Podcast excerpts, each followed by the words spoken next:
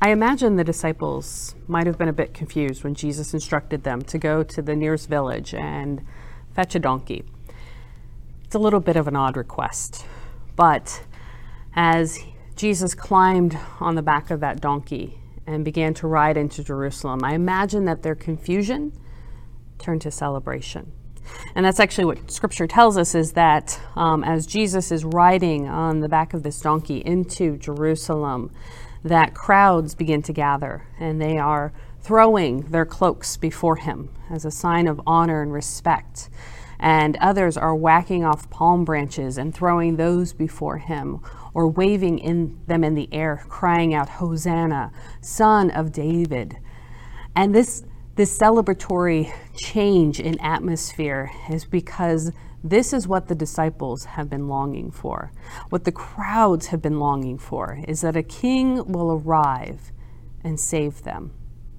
And their very words give indication that they believe this Hosanna, save us, Son of David, indicating that they believe that Jesus is like David, this ancestral king, who will come and lead them into a new era, into a new time in which they are free from the oppression of the Roman Empire, in which they find new hope. And so, as they are doing this, as they are shouting to him and celebrating him as he is coming into the city, and they are laying their cloaks before him, almost indicating they would give him whatever he needed, um, they are just declaring what their expectations are of him. That this king who is arriving right before Passover, Passover, this ceremonial um, event in the life of the Jewish people in which they remember how God rescued them from Egyptian oppression. No doubt they are making all these connections as Jesus is riding into Jerusalem. And they are almost desperate in this to be saved. That for us, you know, as we revisit every year this event that we call Palm Sunday, that we may feel a little bit of that celebration, but also we know how the story ends. We know how, in a short time, their cries of Hosanna will then turn to crucify him that Jesus will be betrayed, arrested, tried, and then executed as a criminal, crowned with thorns as a rebel, not as a king. We know that this story will pivot sharply.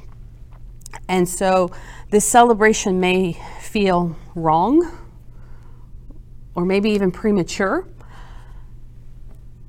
but the thing is, they aren't wrong. Jesus is King. Jesus is the Messiah that they have been expecting and longing for. This is the one who will save them, will rescue them.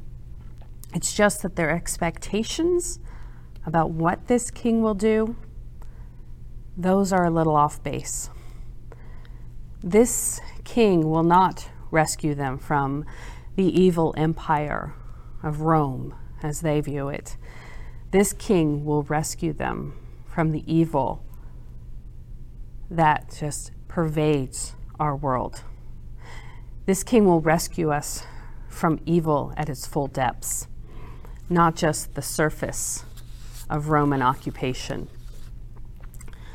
So, Palm Sunday is really an object lesson in mismatched expectations ours and God's.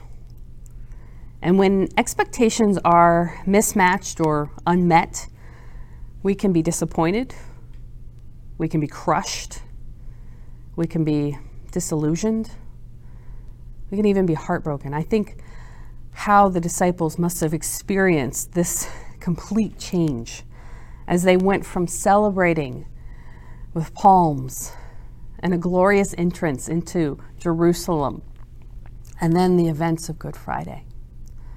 As they watch their teacher, their friend, their leader, their hero, crushed and killed before their very own eyes.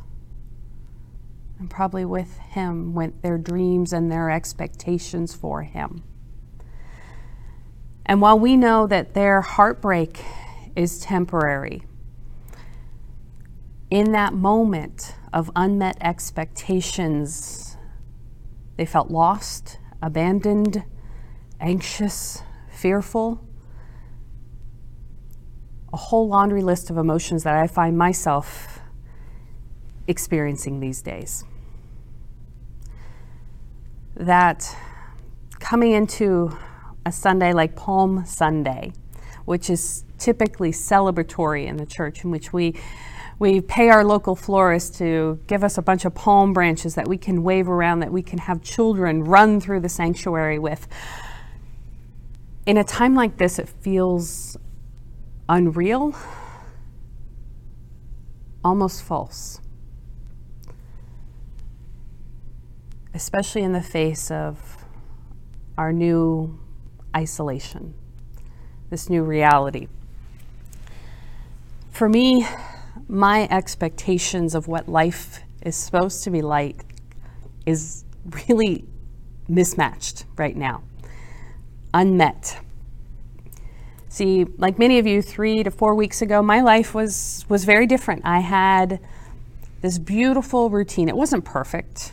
I was always trying to perfect it, though. I came to church on Sundays and I worshiped with this faith community whom I love. Monday through Friday, I entrusted the care of my children um, to a child care so that I could focus my full attention on leading a church. I enjoyed coffee with friends, dinner gatherings at a restaurant seated while being served. I I loved my Friday morning breakfasts with my husband at Big Apple Cafe, just the two of us. And I didn't expect that to change anytime soon. I was very comfortable in this, and that these expectations would continue for life. But as we all know, they're they're gone. My life, like yours, has probably been completely disrupted. I have no routine. The days seem to blend together, as do my roles in life, as I care for my family at the same time of trying to lead a church, um, at the same time of just living life as normally as I can within some of the restrictions that I have agreed to in terms of caring for other people in our communities. And I find that I am minimally frustrated, but a lot of the time I'm short.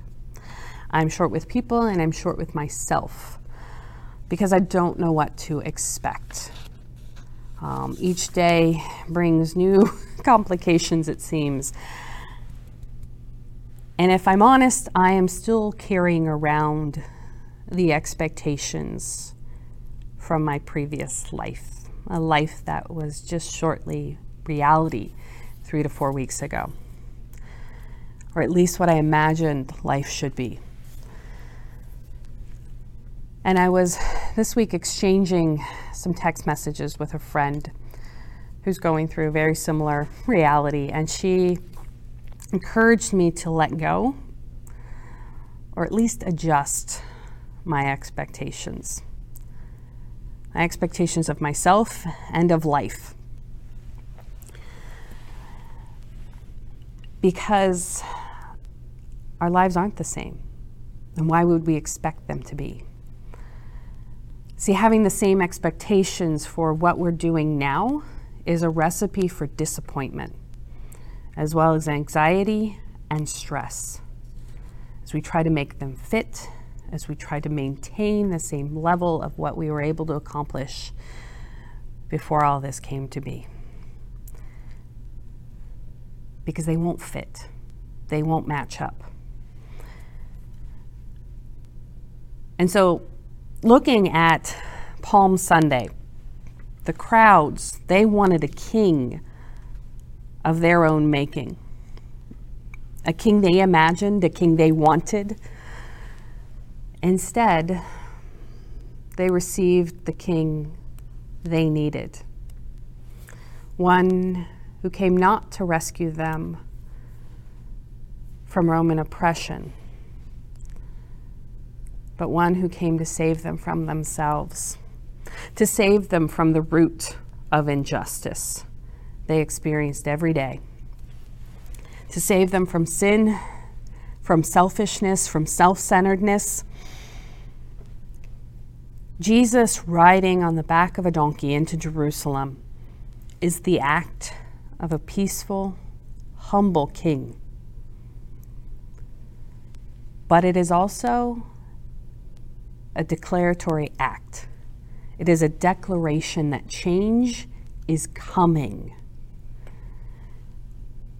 It is a declaration, yes, that he is their king, a king who came to serve, not be served, a king who wages peace, not war, a king made not in our image, but the very image of God.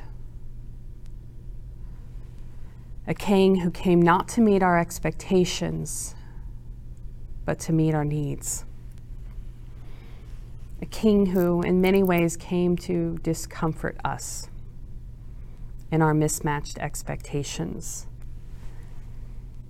To do so, so that we could let go of those expectations, which in many ways are a false reality. See, when we let go of those mismatched expectations, we discover a peace that is not dependent on a schedule or routine.